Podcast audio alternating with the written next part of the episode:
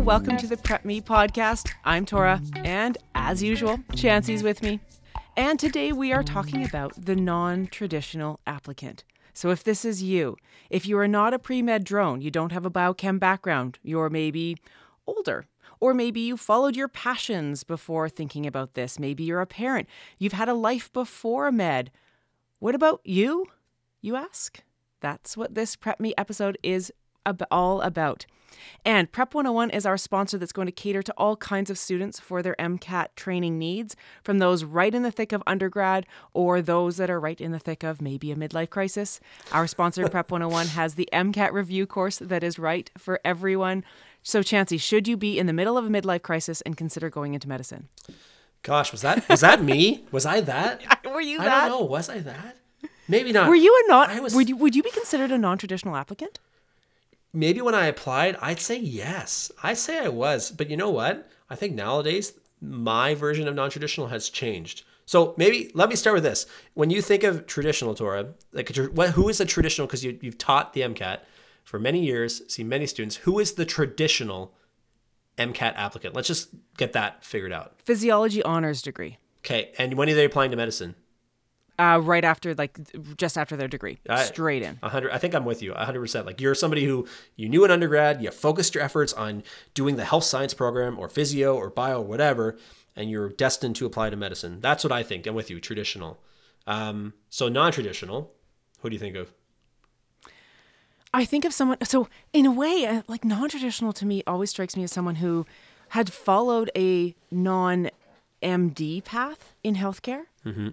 And I, over the years, I've broadened that definition as well. But I always thought it was people who like gone into nursing, be, become a paramedic, become a firefighter, uh, those kinds of things, and then wanted to deepen their um, healthcare knowledge or sometimes just change their patient uh, uh, healthcare provider relationship. Ultrasound tech. I it's new to me in a lot of ways that a non-traditional applicant is as diverse as you can get. You know, one of my students was a former professional rodeo rider. and like and then they There were like, go. "Oh, I want to go into medicine." Right? So and there's like Hayley Wickenheiser, of course, the most famous Ah, hockey good doctor one. slash doctor. So I think we're seeing that and I think I, I'm recognizing that the thought of medicine doesn't, and the passion for becoming a doctor doesn't have to start at 16 years old when you're asked, what are you going to do in high school? No, definitely not. And if and maybe you do that and you are the traditional applicant as someone who has like a more you know what traditional makes me think of is like you have a more obvious path to get to where you want. You know early in undergrad, so you're gonna seek all the things you need experience wise and your extracurriculars, focus on a great GPA, get the MCAT out early, get your applications in third year. Like we have a known framework on how to do that the traditional way. But the non-traditional is very much choose your own adventure because there's many different ways to get back to it. You know what you need for the application, but how you're going to do it is different.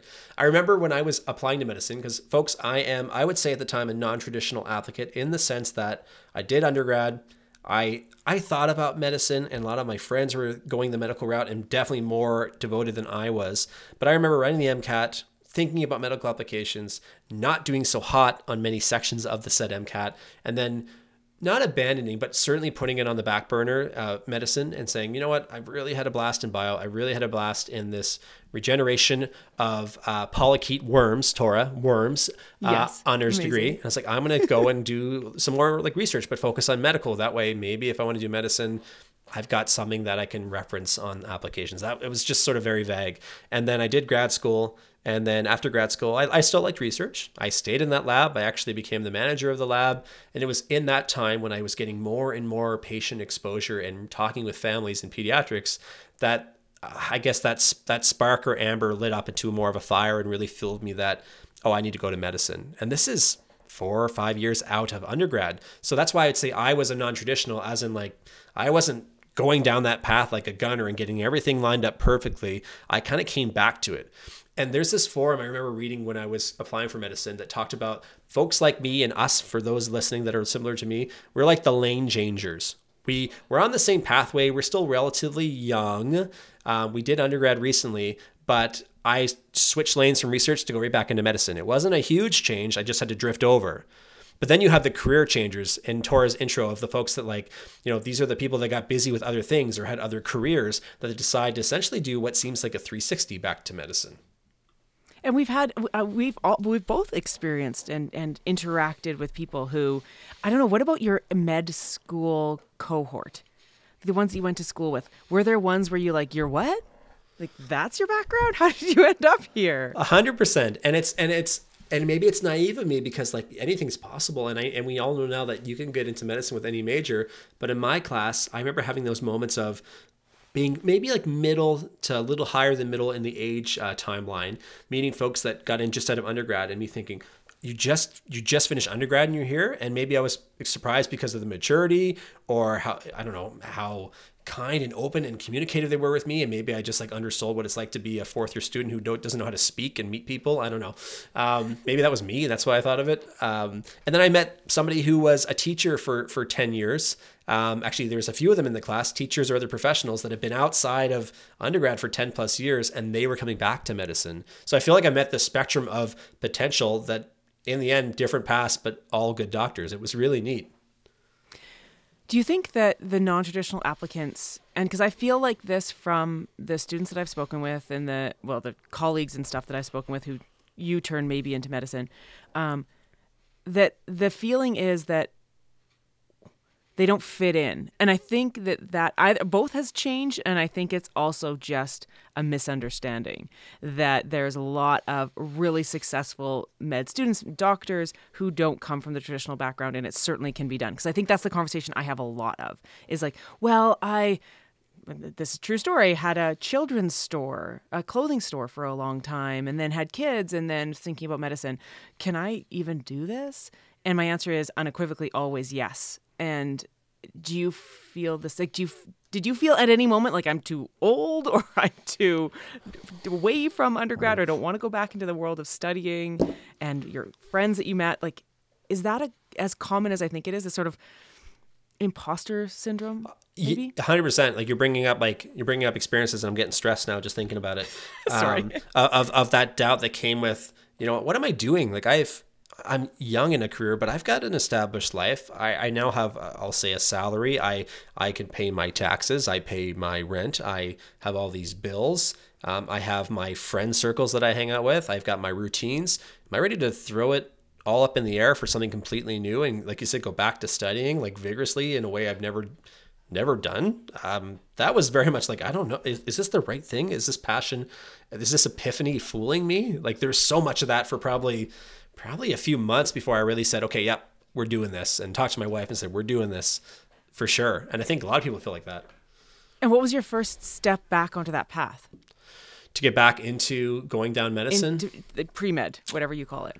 Well, I think, you know, I say like it was like a big thing for me, and it wasn't. I, I identify as a lane changer, not a career changer, but as a lane changer, I was still like like you, I was teaching with Prep 101. I was still in that realm of medicine, and specifically, I was in realm of the MCAT. So it logically made sense for me to say, you should write the MCAT again. Like you should do it. Let's see how you do on that on that hurdle. Undergrad is it is what it is. I met my above average cutoffs. I was good but I didn't have a good MCAT score. I needed to write that test again. So that's how I, I think I got back into it, to be honest. It was preparing for the MCAT and then sitting down and going through some of the admissions requirements for different schools where I could see myself and say, what am I really lacking? Like, what do I need to do over the next year or two to develop an application? And that was, it's not impossible, as you said. Nothing is impossible, but it, it was overwhelming for sure. Started with the MCAT, then got into just becoming more knowledgeable about programs and I think that that is, I think that might be the common first step. And then you hit this massive wall, the Great Wall of China sits in front of you, where you're like, okay,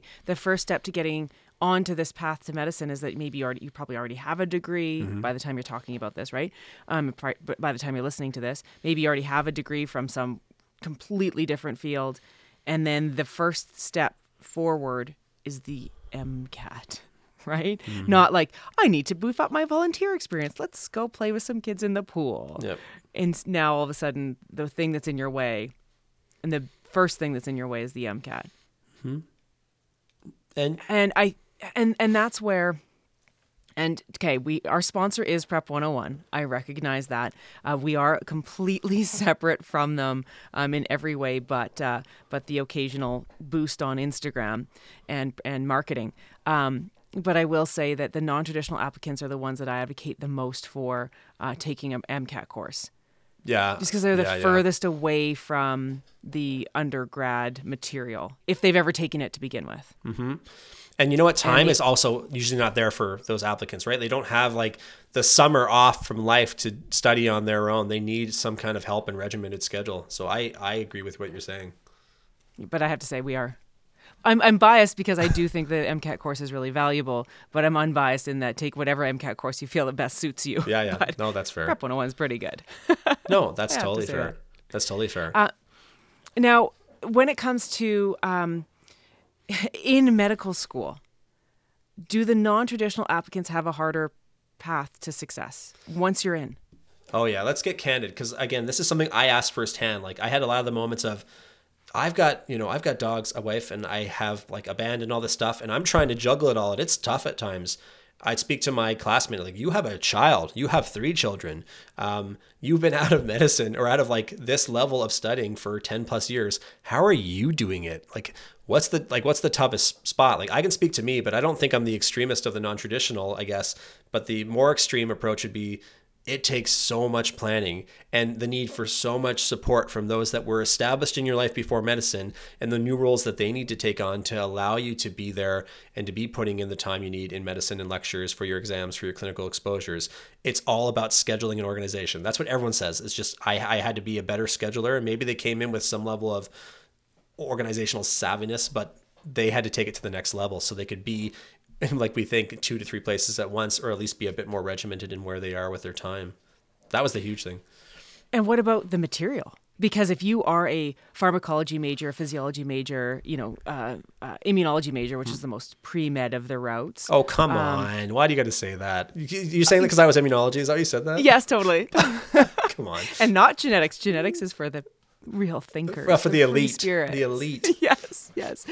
Um, no, so the but that route, and then they must do better in first year med. No, because you feel like you've seen this before, or do the non-traditional applicants just have a steeper hill at the first little bit?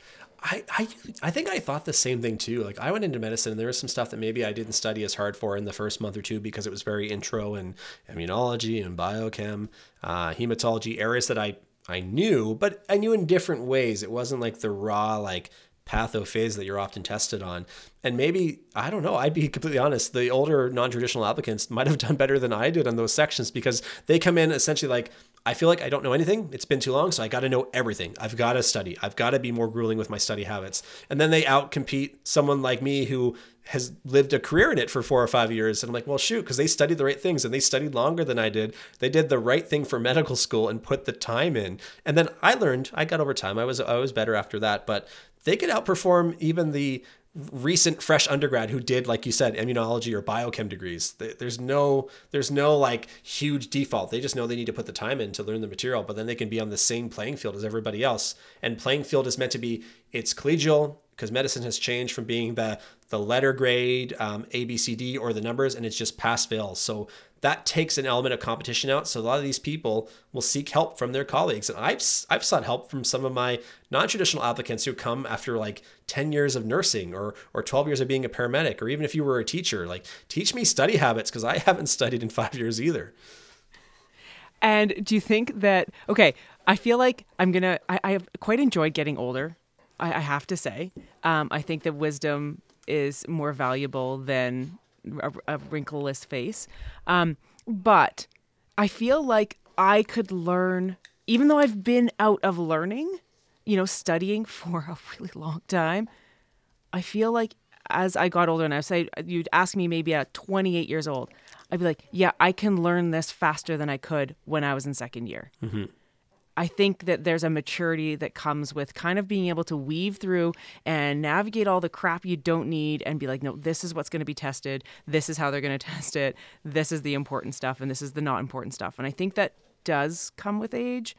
Um, so I'm wondering if you saw that in actual anecdotal kind of experience. Yeah, and I think I did. And with age and experience with the ages, and like as you, you know, well, say the word again, aged over time, what were you doing with that? Like if you were the teacher in my class, my gosh, you know how testing and measurement and evaluation works. You understand rubrics. You know what they're you know they're looking for and how concise to be or how not concise to be, and how to approach a multiple choice. You know, there's so many tactics that you've you've obtained just by being the 30 plus year old person coming into medicine. So you got to own that, right? I feel like I would be so bad because I feel like if I was to like go back into medicine now, I'd be evaluating the exam instead of answering it. This is a really crappy I, way to ask that question. like this is not core knowledge. This is not part of blah blah blah blah blah.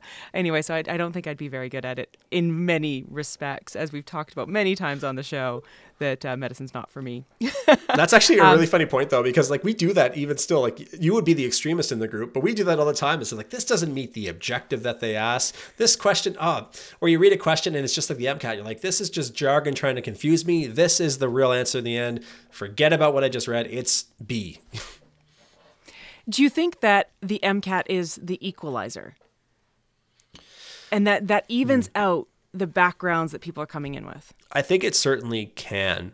Um, I guess MCAT included and everything else. Like I, I'm trying to think of like, and and go down this hole if you see it see it fit with me. As a non-traditional applicant, you have benefits and you have gaps. And one of the gaps might be that, yes, you've been forever since your undergrad, or maybe you felt like your undergrad was in something that is not applicable to medicine, which we know is now not true. You can do any major you want. But maybe the grades are just subpar, or maybe you need to redo an undergrad. That's always something that happens with non-traditional applicants is maybe you need to go back and do some university years just to get a GPA. But regarding the MCAT, yeah, I think it is the chance to kind of be seen on an equal platform to anybody else who's applying with academic potential. That's the whole, that's the whole role of the MCAT, other than to prepare you for some of the content, is really to see how you stand from everyone else who's applying. So gaps, yeah, you, you've spent some time away, but benefit, you've lived some life. You know what I mean? You've got so much coming into it that might make you a better studier at the same time and do well in something like the MCAT.